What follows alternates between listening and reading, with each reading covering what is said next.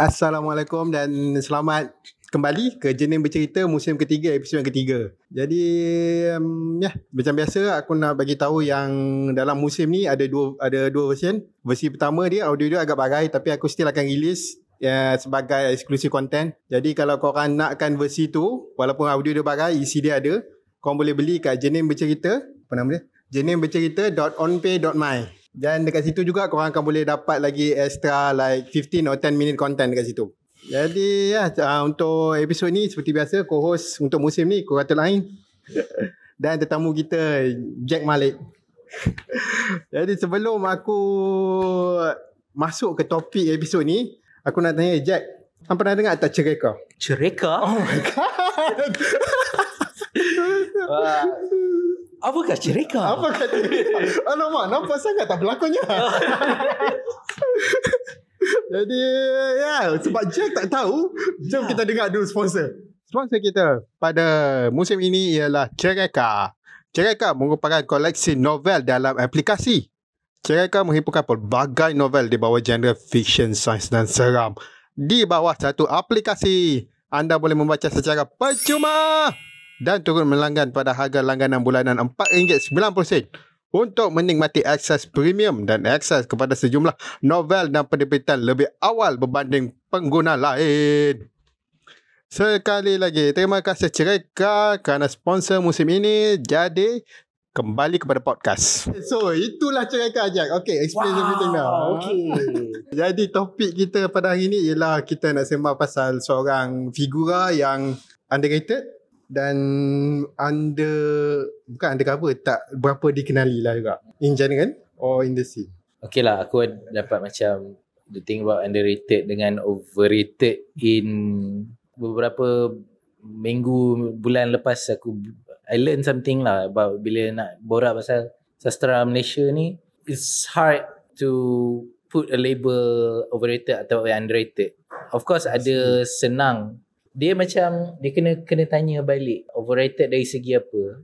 Siapa yang kita akan cakap ialah Salleh Ben Joned. Yes. Uh, so, jadi so macam Salleh Ben Joned kan. Um, adakah dia overrated? Memang definitely bukan overrated. Adakah dia underrated? Uh, pun bukan underrated. Dia sebab di kalangan anak muda dia dah jadi macam a cult figure. I see. Tapi dia for me Salleh dia hero for outsider. Maksudnya pen, pemuisi sebenarnya lebih daripada pemuisi. Banyak yang hail Salleh ni sebenarnya agak ironik dan agak sayang bagi pendapat saya, is orang luar sastera. Maksud, uh, so maksudnya macam painters, performance artist, actors, teater, orang pelakon teater, dia orang lagi hail Salleh, which, which is sayang lah sebab oh, orang sastera kita mana could be ego, could be Salleh ni terlalu bagi dia. Jadi untuk proper intro, kenalkan diri kau dulu Jack. Oh. Dan siapa itu Salleh Ben Joned? Uh, Assalamualaikum dan selamat Ahad.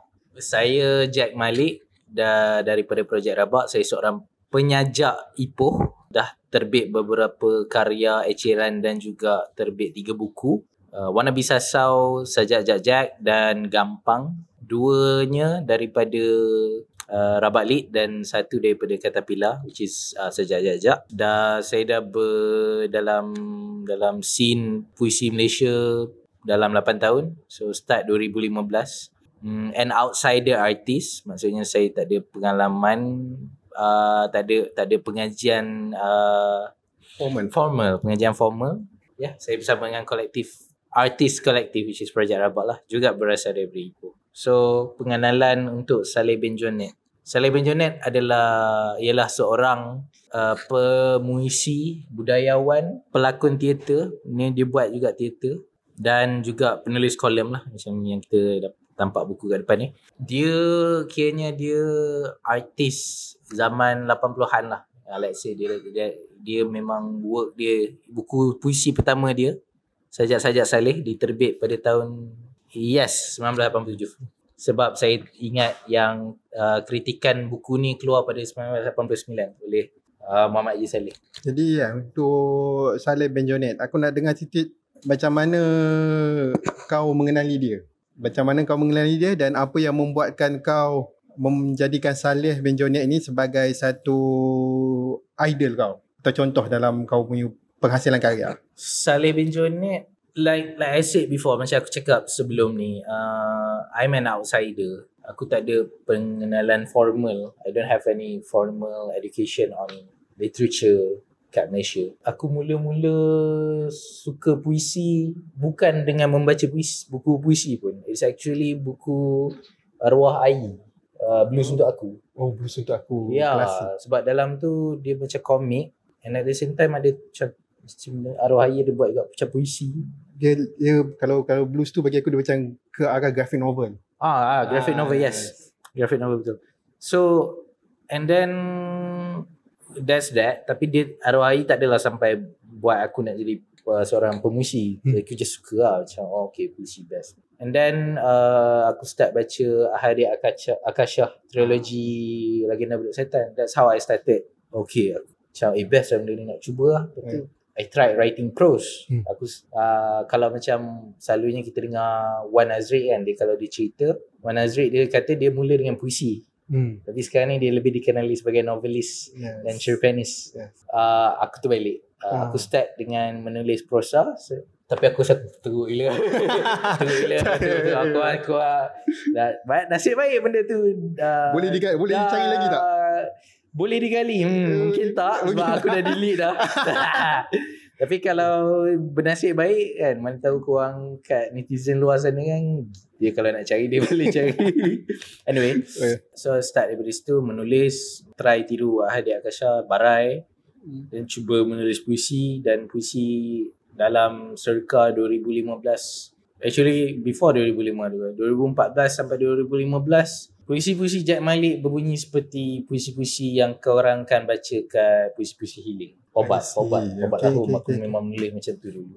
Tapi slowly but surely keep on membaca, reading, beli buku, baca buku ni, baca buku tu, and then curiosity. Of course, uh, aku ni memang curious by nature. So memang dulu kalau masa masa sekolah, even masa sekolah dulu kan kita, walaupun internet is still a new thing. I just Google stuff. But my point is that aku curious by nature. So bila dah suka menulis tu, then aku explore, and then jumpa, kebetulan jumpa dengan Jezwan, jumpa dengan Rabak, and then Rabak dia show lah, who you should read lah kan. Kau kena check out dia ni. Yeah. So that's why aku kenal Beat Generation. That's why aku kenal siapa Salleh Ben Joned. Hmm. So Salleh Ben Joned, oh okay, siapa dia ni? And then from there I explore more, explore more sampai hari ni boleh dikatakan jadi you know, source person lah. Hmm. Source person for Salleh. Tapi bukanlah nak kata aku ni me- Ter, terpaling ke macam terpaling, bukan, ya, bukan, bukan. bukan. More towards like, yelah uh, Salleh, sajak-sajak Salleh punya terbitan dengan fiksi retro, uh, ada sikit sebanyak bagi input lah in hmm. terms of pemilihan perkataan. Kenapa ada perkataan ni huruf besar, huruf kecil, you know, the, the technical stuff. Copy edit lah. Uh, Salleh is very close to me lah in terms of work, because dia punya work tu memang it speaks, it speaks sentuh kau secara uh, personal lah. Sentuh secara personal. Mungkin lenggok bahasa dia pun. Hmm. Uh, dia membuatkan bahasa Melayu menjadi seksi. Tapi dia tak kotor, kau faham tak? Se- tak vulgar and tak rasa macam, sebab kita kan masyarakat Melayu kita malu kan, hmm. tapi kita ada pantun-pantun erotik.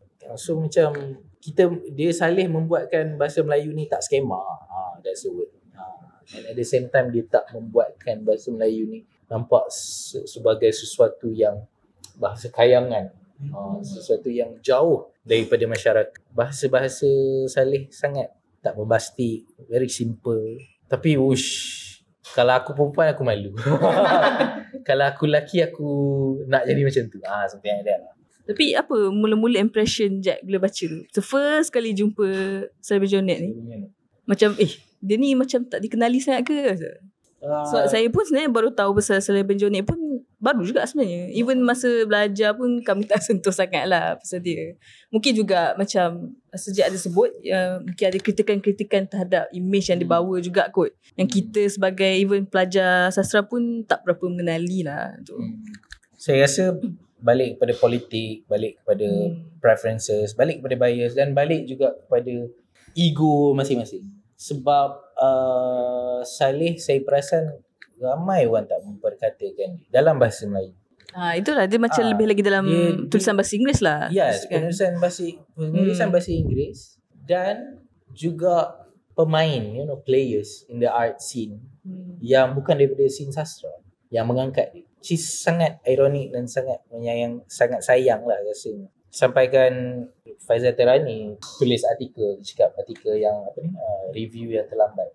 Hmm. Which is empat hari selepas dia meninggal, and dia beritahu kita telah kerugian semua tu. But ya, yeah, saya tak tahu apa jadi masa masa-masa dia mas, masih hidup. Meaning back in the eighties, in the nineties, early two thousand. Saya tak pasti sangat apa yang dia buatkan sampai dia dicop sebagai oh kita tak boleh ada kaitan, ataupun memang orang Malaysia ni tak ambil peduli dengan, sebab it's so weird tau. Usman angkat dia.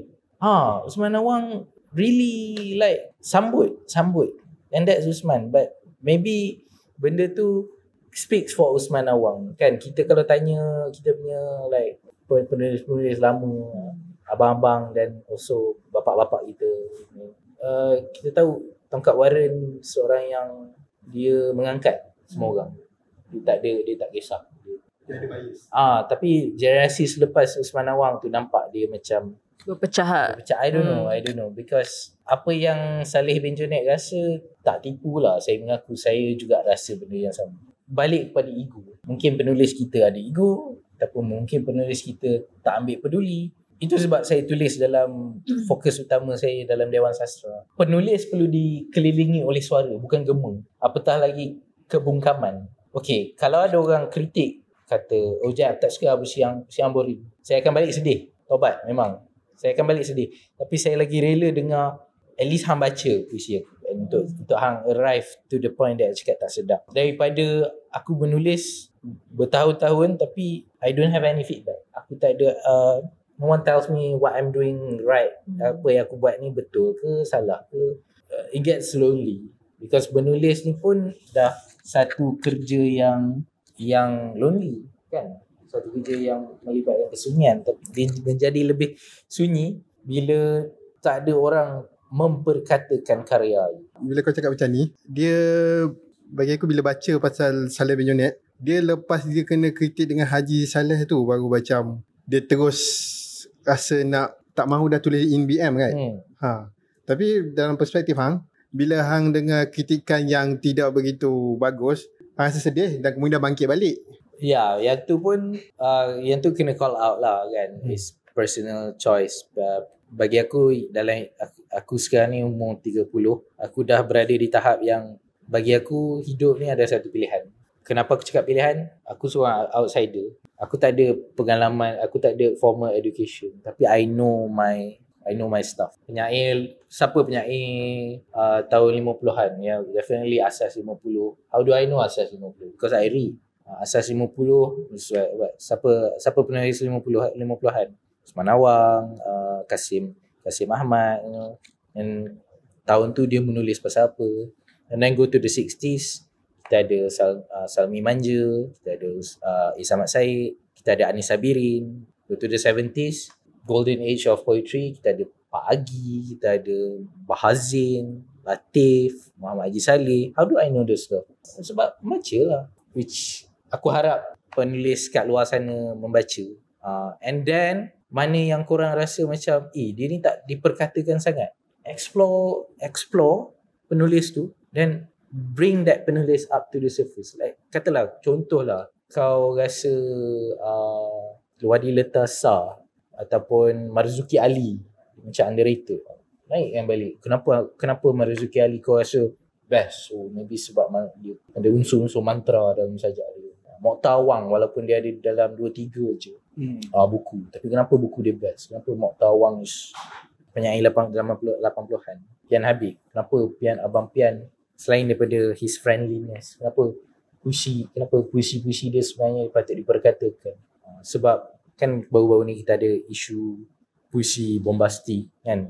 Bahasa dia mudah je. Kuhi Pian Habib, kuhidu bau perempuan, ada wangi, eh kuhidu wangi perempuan, ada bau luka. Simple. But ah, kita dah, dah macam tu balik kepada Salleh Ben Joned kan, uh, dia sama je. Salleh dia, kenapa dosa orang lama, orang, orang sebelum kita, kita kena bawa tanggung. Uh, like macam apa-apa beef dia, they had with each other back then, uh, tu masing-masing lantak masing-masing lah. And menyentuh ego lah, contoh ego kan. Ya, aku, aku, bila my, the main focus keluar, aku ingat lagi, uh, the editor macam D M aku, cakap actually positive feedback. Ramai orang macam puji the editorial for angkat uh, Salleh dalam Dewan Sastera. Ironik lah juga perkara itu menjadi. Ya, yeah, sebab ha. sebenarnya suka je tak yang ha. yang menjadikan persoalan kan. Dia bukanlah persoalan, menjadikan macam ha moment tu. Ha, yes. Macam ha. Is that editor dia, Abang Fadli, dia beritahu aku yang Datuk Bahazin contacted him and dia cakap yang sebenarnya memang suka words uh, Salleh Ben Joned. Okay, Bahazin, I think bagi aku dia on good terms dengan Salleh. Tak silap aku lah. Sebab I could be wrong, I could be right, but adalah kaitan yang edisi kedua sajak-sajak Salleh ni terbitan macam printing Bahazin ke macam mana. But yang tu aku kena double confirm lah. Right. But what I'm trying to say is that tak uh, tak terkejut sangat lah. Cumanya dia jadi ha moment tu macam, oh okay, would it, would it be nicer kalau masa, you know, masa orang tu masih hidup kita bercakap. Dia bukannya macam, saya faham kan, macam kat Ain kan, saya faham kita tak nak budaya puji memuji, just macam nak kipas. Tapi kan katalah saya puji Ain pasal uh, karya Ain pasal moment kan, apa yang saya dapat? Bukannya Ain kan, oh Jack yang bagi duit ataupun. No, I mean if I like your work, I like your work. Tak, sebab aku kena faham, aku daripada Jezwan tau. Aku anak didik Jezwan. Aku ingat lagi Jezwan cakap kan. Okay, kalau kau nak, kalau hang nak tahu J ni macam mana tau. Dia dia very direct. Kau buat salah, depan-depan orang ramai dia sang kau. Aku baik, aku dua tiga kali, banyak kali dah kena dengan J tau.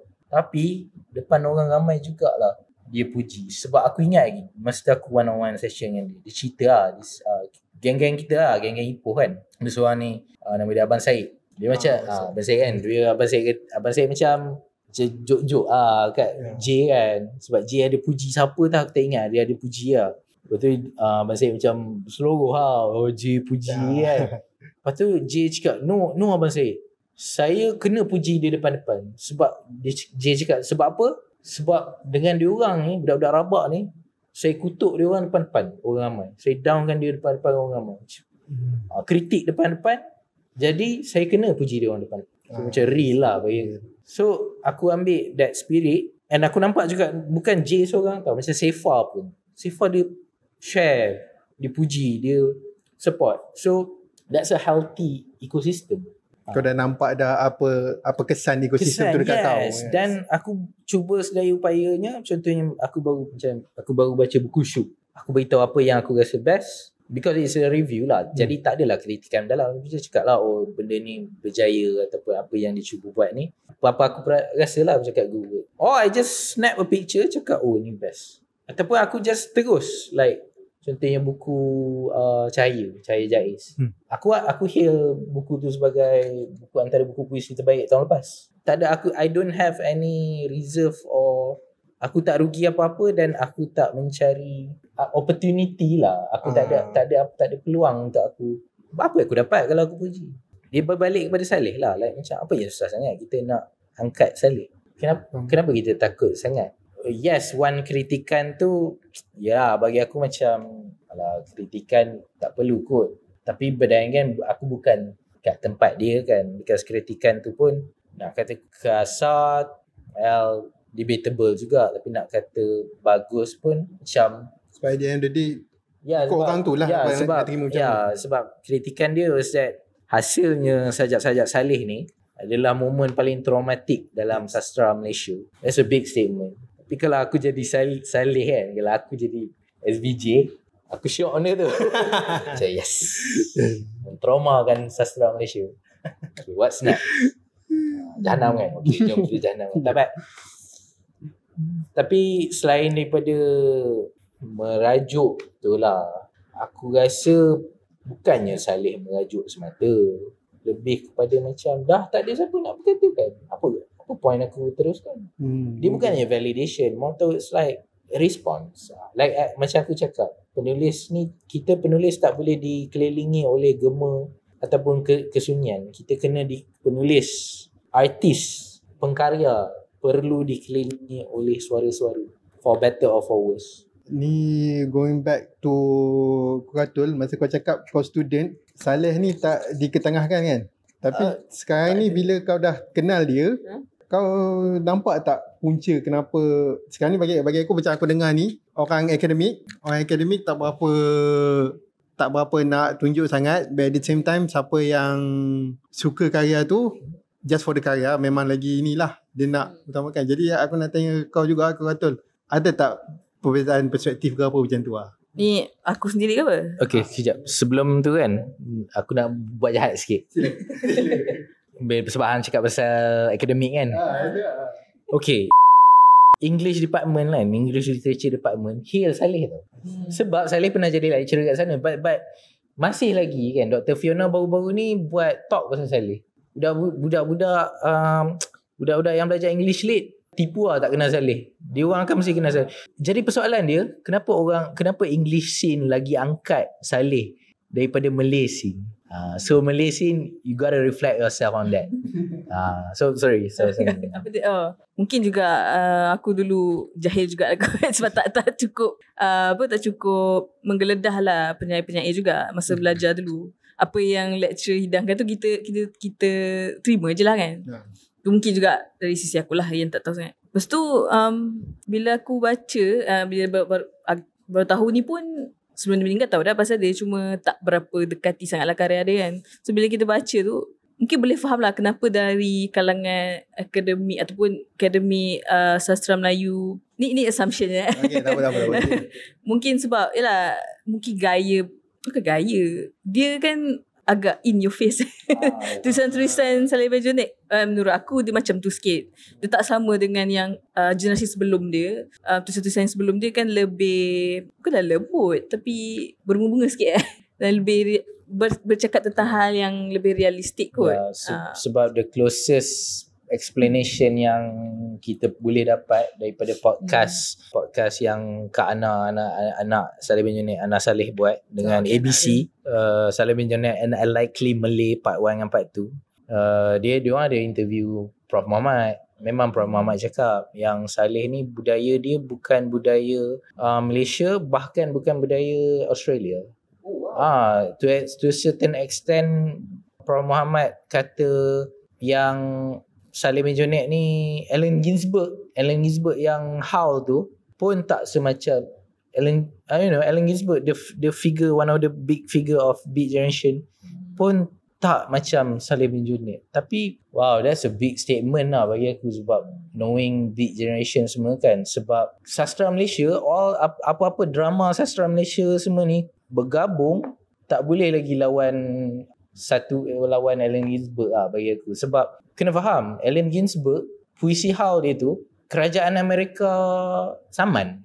Bawa, ah, saman, saman, I mean, like, dia orang bawa ke court case. Amerika, ah, government, American government. Dia, dia kata, kira macam dia nak haramkan Howl lah. Sebab Howl ni, kira obscene zaman zaman dulu lah. And then, dia orang, dia orang, yelah, gaduh-gaduh kat law, kat court, menang. Ah, sebab, memang, memang ada artistic cultural value lah kan.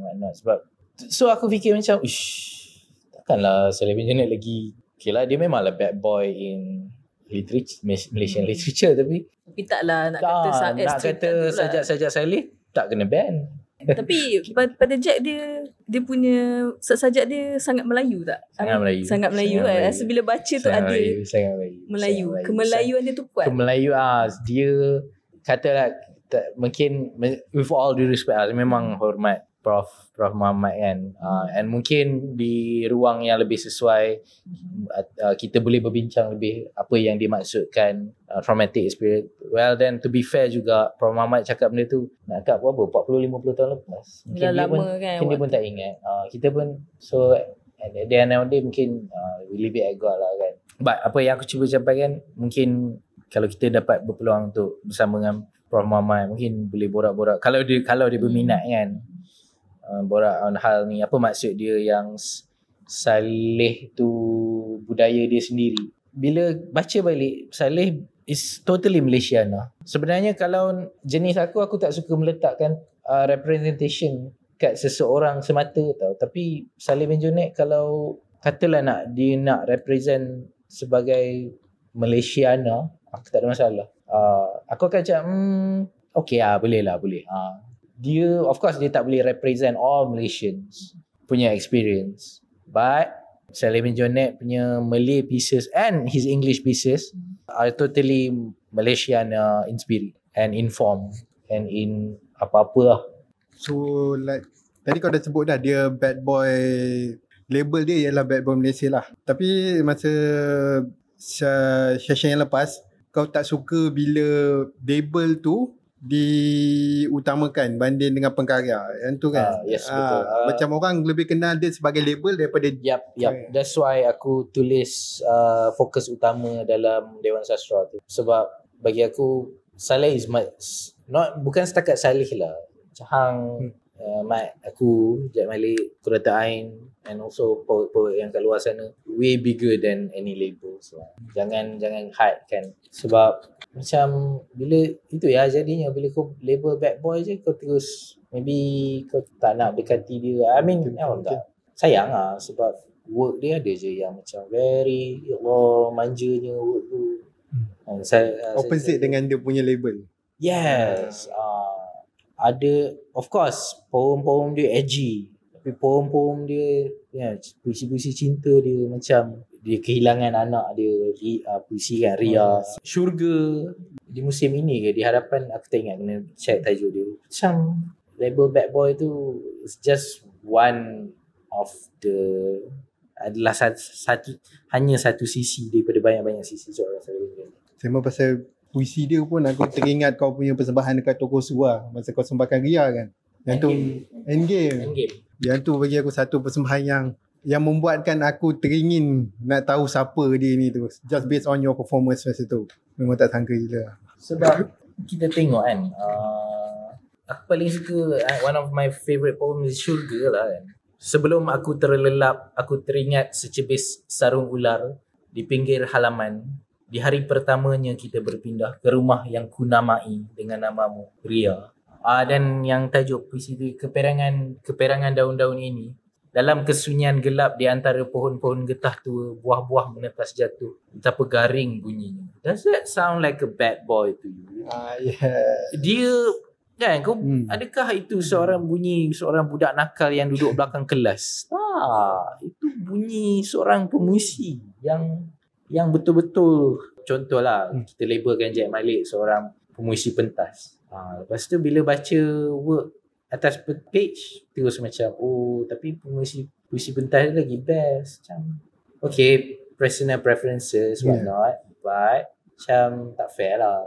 You can tengok lah macam apa yang dia cuba buat, yang dia cuba sampaikan. Okay, ada ada setengah yang sesuai in paper, yes, ada setengah yang sesuai in performance. Jangan, kira too long, uh, T L D R dia is that don't put people in boxes lah. Jangan, ah, I see, I see. Jangan letakkan orang dalam, just because seorang pemuisi tu guna perkataan-perkataan kesat, tak semestinya semua puisi dia guna perkataan kesat. Hmm. Tak semestinya puisi-puisi puisi yang dia sangat cynical, satu puisi cynical dia bermaksud semua puisi dia cynical. Keperangan daun-daun ini, adakah cynical? Tidak. Dan Salleh sendiri dalam buku ini, dia cakap dia bukan seorang yang cynical, dia lebih kurang lebih kepada pesimistik. uh, But then again, of course, kita kena ambil kira juga death of the author, reader response, ada benda dalam locus of control kita. Kalau untuk kau tu lah, masa kau baca sajak-sajak Jack kan, kau boleh tak rasai persamaan dengan sajak-sajak Salleh? Dia memang persembahan kot. Dari ber- segi persembahan, dari segi penulisan lah. Puisi-puisi akhirat ke? Ha. Seperti Salleh ke Jack boleh ni? Nampak, dah, boleh, boleh tak nampak dia dia punya macam mana? Pengaruh. Dia, ha, pengaruh, yes. Pada Jack ke apa? Ha, Jack. That, uh, oh, maksudnya ha, Salleh dalam pengajian ha. uh, mungkin baru-baru ni lah kot kan? So, sebelum ni mungkin tak berapa mendekati lagi kot karya Jack yang sebelum-sebelum ni. hmm. Tapi uh, semangat tu ada lah. ah, Semangat nak kata satu batu ada tu mustahil lah kan. Tapi semangat tu mungkin lah. Sebab macam mungkin juga macam tadi Jack kata, Salleh ni dia pun mengajar English literature kan. English teacher ni memang scene dia lain sikit oh, dengan yeah. sastra ni. Huh? Memang lain sikit tau. Kita boleh nampak sebab okay. kita pun dari uh, pengajian Melayu kan. Hmm. Mungkin lebih terbuka lah I would say dalam English uh, literature scene ke apa banding Malay literature lah. Sebab di dalam pengajian Melayu ni kita lebih ada kekang, bukan kekangan lah tetapi ada ada berkait dengan agama, budaya. Hmm. Dalam English literature, tak tahulah tak, saya tak pasti. Tapi English literature di Malaysia, uh, saya lebih nampak bercakap tentang Malaysia. Uh, Malaysiana tu yang Jack cakap ni. Hmm. Masa tu kot, Salleh adalah semangat Malaysiana tu dalam Jack kot. So, Jack nampak macam nak mengajak kita. Satu macam, saya rasa macam yang gampang tu, Malaysiana kot. Walaupun saya tak baca lagi, tapi dari apa yang orang kongsi-kongsi, pembaca kongsi dan apa juga Jack kongsi ni, dia, dia bukan nak cakap pasal Melayu sangat eh. Dia boleh pakai Malaysia, identiti tu. So, ada nampak lah pengaruh tu tapi dari semangat lah. Segi semangat lah. Uh, dari gaya bahasa ke apa, saya tak nampak identiti. Lah. Macam kalau Salleh kan dia orang Melaka kan, and ada ah, puisi yeah. puisi dia tak adalah dia angkat Melaka, dia macam cakap pasal Melaka semua benda. Tapi macam uh, work saya dalam gampang uh, Malaysiana yes, tapi Malaysiana yang specific which ah, is uh, Ipoh. Uh, saya bagi saya sebab saya seorang yang saya percaya yang setiap buku adalah blueprint. Macam contohnya sajak-sajak Salleh adalah blueprint saya untuk gampang sedikit sebanyak. Uh, bukan bukan bukan sah semata lah but uh, salah satu blueprint uh, daripada banyak-banyak blueprint. Ya, yeah, dia pengaruh dia lebih kepada uh, semangat, daripada form, daripada technicality, daripada gaya. Uh, boleh boleh jadi macam-macam. Dan masa saya buat gampang, ya yeah, saya mengajak kita semua which is mengajak macam cerita Ain, uh, uh, Syahida, Karim, Dola, siapa lagi, Alif, kawan-kawan kita, kawan-kawan kawan-kawan poets kita kan, untuk embrace asal-usul dia orang. Uh, so saya orang Ipoh. Saya tulis pasal Ipoh. Sebab saya fikir kalau saya tak tulis pasal Ipoh, siapa nak tulis? Persoalan sama ada adakah wajar menulis satu buku untuk satu tempat? Uh, adakah wajar tak wajar tu bergantung lah. Uh, tapi bagi saya, saya nak buat benda tu. Saya nak buat benda tu sebab saya rasa kalau saya tak buat, siapa lagi nak buat? Dan katalah ada orang rasa dia nak buat juga tapi teragak-agak. Contohlah ada pemuisi Ipoh. Dia nak tulis pasal Ipoh juga sebab terpanggil, sebab membaca gampang. Tapi pada masa sama dia macam uh, ragu-ragu sebab Sebab saya dah buat dulu. Saya pesan jangan. Jangan ragu-ragu buat.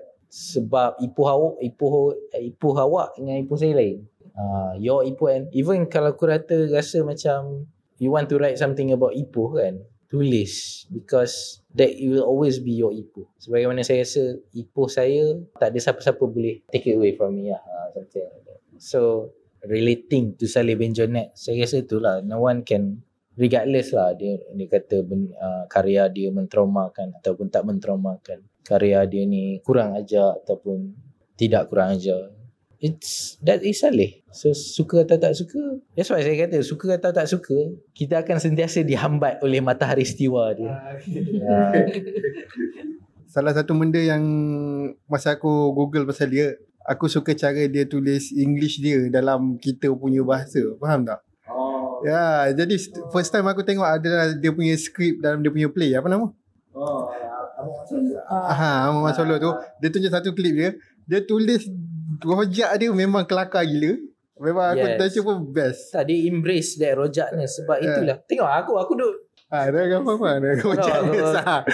Kita aku rasa macam dalam, dalam hati sih kau macam benda lah Jack ni duduk kejap bahasa Inggeris, kejap bahasa Melayu. Tapi itulah aku.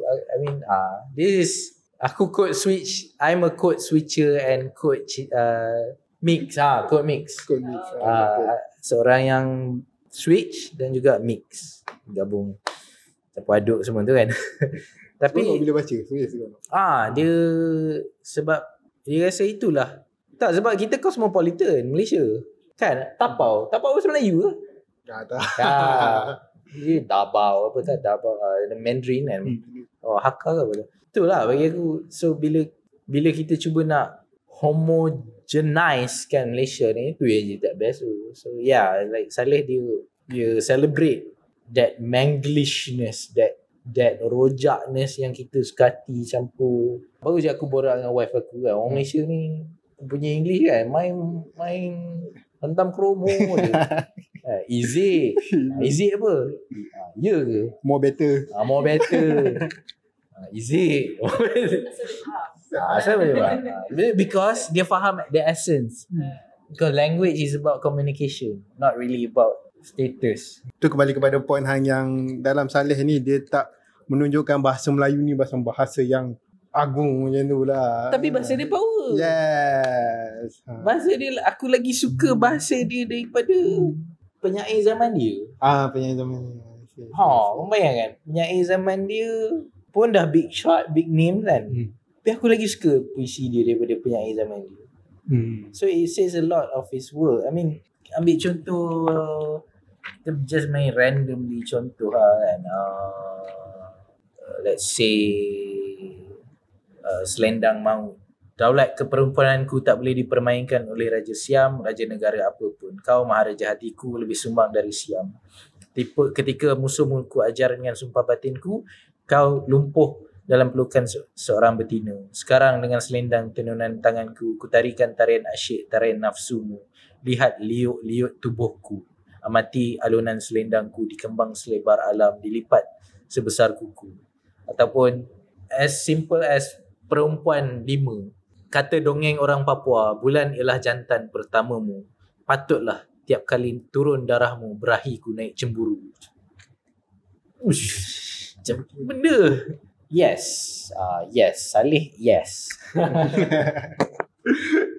Tapi kembali yang macam sajak-sajak lah, naknya berakhirku apa semua tu kan. Kalau waktu tu pun dah susah nak terima sajak-sajak macam tu, yang bukanlah lucah sangat tapi tengah-tengah lah juga kan.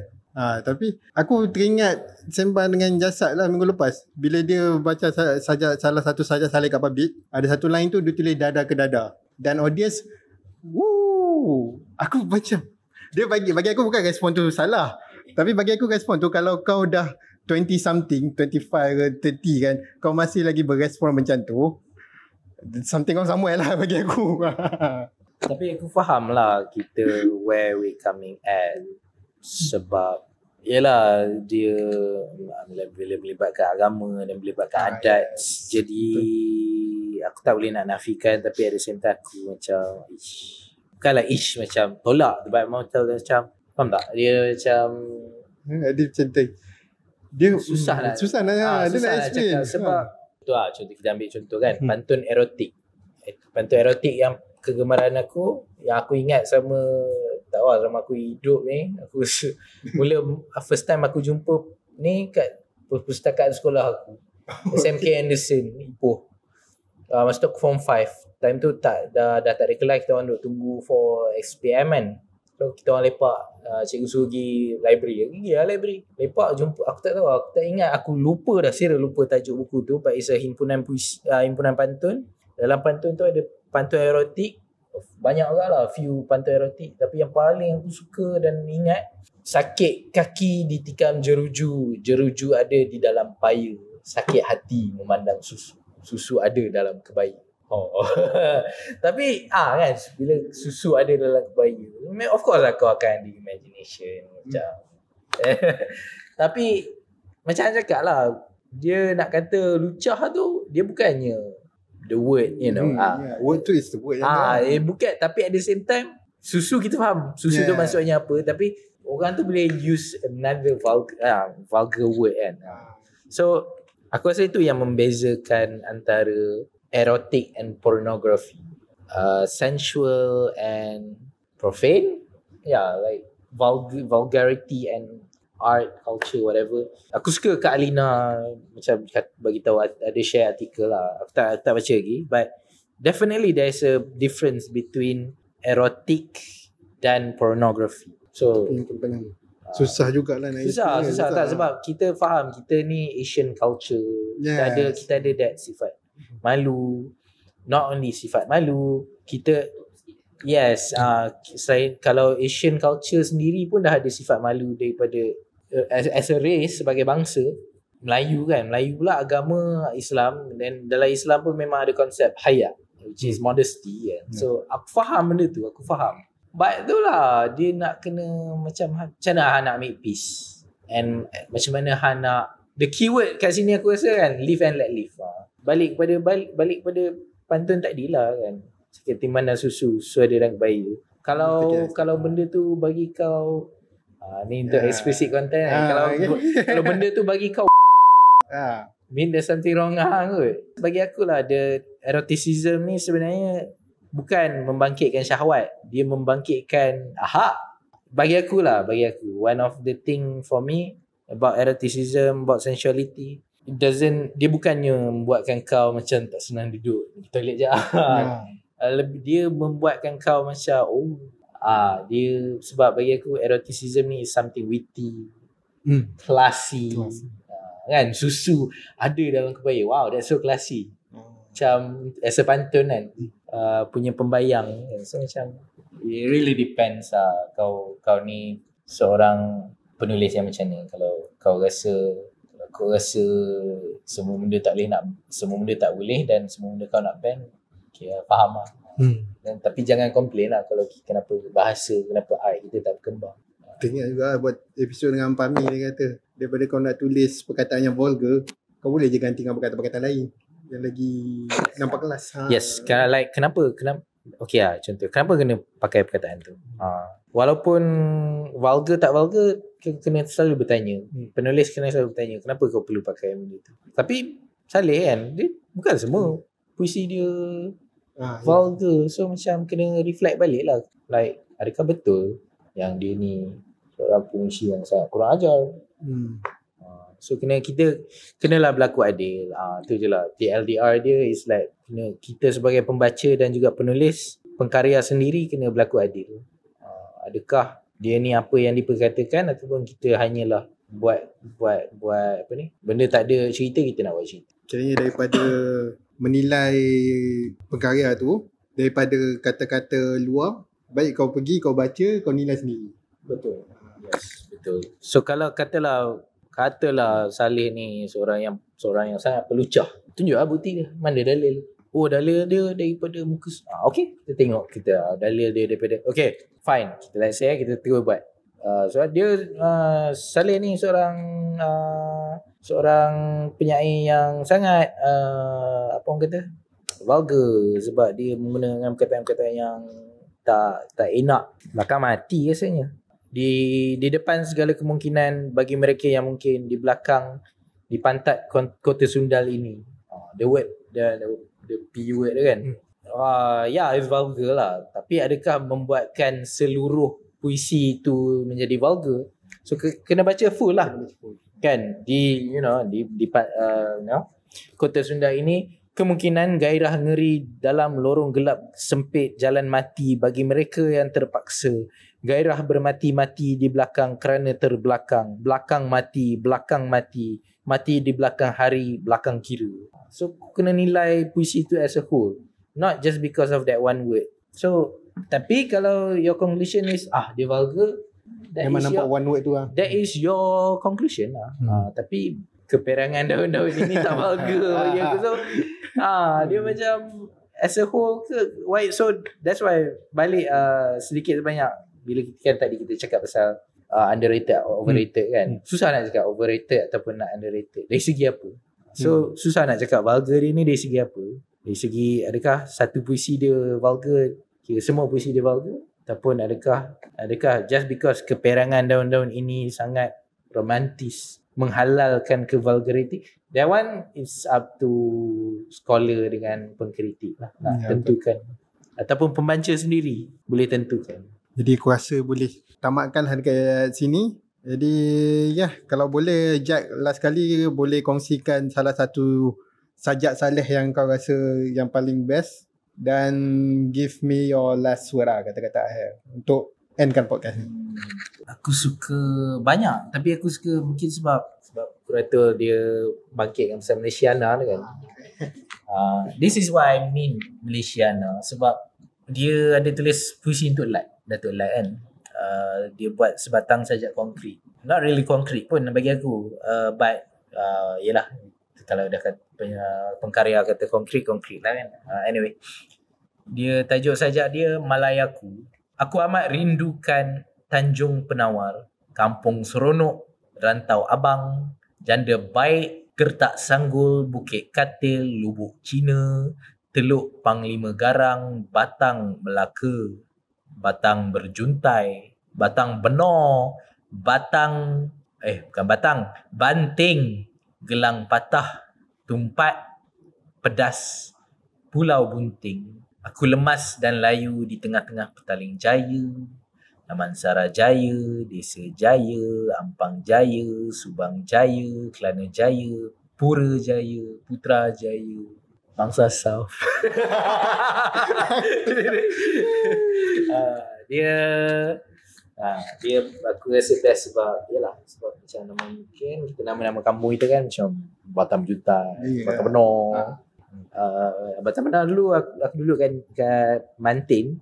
Bukan Mantin, aku dulu Uh, ya, yeah, six months ago aku, uh, dah, aku duduk kat Nilai empat tahun. uh, Ya, yeah, Batam Benang dekat dengan oh, uh, yeah. Dekat dengan tempat yang kita orang tinggal. Kita orang uh. tinggal kat Kita orang tinggal kat ya, Mantin, uh, somewhere uh, dia, dia tengah-tengah lah. Batam Batam Benang tu, Mantin di depan lagi. Dia jauh hmm. lagi. uh, Tapi tu lah, like tak ada apa pun.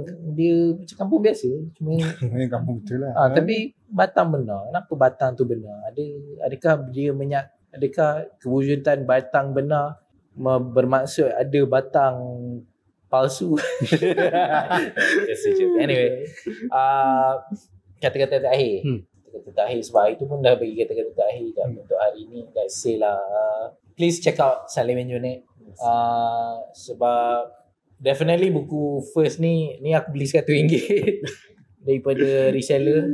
Kemudian daripada seller buku collector kan. Uh, even work-work dia yang edisi kedua, ketiga pun dah tak jual, which is edisi yang second tu aku tak ingat dah publish by siapa, by yang macam ada kaitan dengan Bahazin tu pun. Kak Ana pun dia pun tak ingat sangat, so kena double check yang tu. hmm. uh, edisi ketiga oleh Silverfish, warna, buku warna pink, cantik. And of course yang latest lah, the fourth fourth edition is uh, by retro fixy retro lah. uh, harga dalam what, dua puluh lima ringgit. Okay lah kan, okay. Buku, buku puisi. Please get it. uh, Baca, study. Kalau it's not It's not your cup of tea, tak apa, boleh jual balik, boleh bagi orang, no, no worries. Tapi kalau it's, it's itulah antara kau punya blueprint, please just keep on writing. yes. And kata-kata akhir aku is keep on reading lah. hmm. Keep on reading and janganlah dengar ura-ura, dan janganlah baca sendiri, explore sendiri, and then decide whether orang tu best ke tak best. Nice. Uh, and then have your own curiosity to understand kenapa orang ni overrated atau ataupun dia underrated. Have that critical, ada pemikiran critical tu. Uh, hmm. Macam okay aku faham cerita Salleh, okay aku faham kenapa orang tak angkat dia sebab dia macam ni, macam ni, macam ni. Tapi at the same time dia pun tak membuatkan diri dia untuk hmm. uh, and then dia sendiri memilih untuk tidak menulis lagi dalam bahasa Melayu. Hmm. Okay, too long, too long uh, T L D R, uh, just berfikir secara kritis. Okay, ya. Jadi itulah penamat untuk episod yang ketiga ni. Ya, agak episod ni agak serius juga, since we are talking about someone yang tiada dah dekat sini. Jadi tak elok lah untuk kita, bagi aku, untuk kita berhuha sangat lah dengan episod macam ni. Melainkan perkara ni boleh sendiri dengar. Jadi uh, ya, terima kasih Kuatuk kan jadi co-host. Terima kasih Jack untuk datang. Jadi ya, jangan lupa sub, like dan share. Bye-bye. Jumpa episode last.